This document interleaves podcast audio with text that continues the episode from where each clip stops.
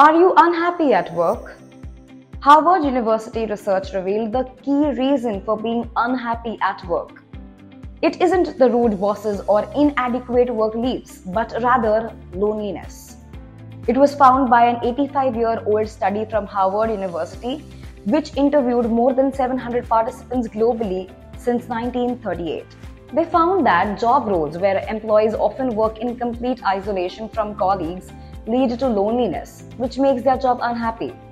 But not only complete isolation, client servicing and customer service jobs too, where employees have to deal with angry customers with little opportunity to mingle with peers, are reported to lead to depressing and stressful work environments.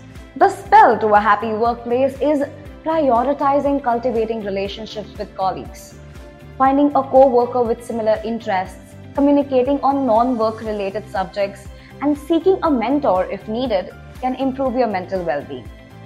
That's it from my end, and to have no FOMO, tune in to Knowello.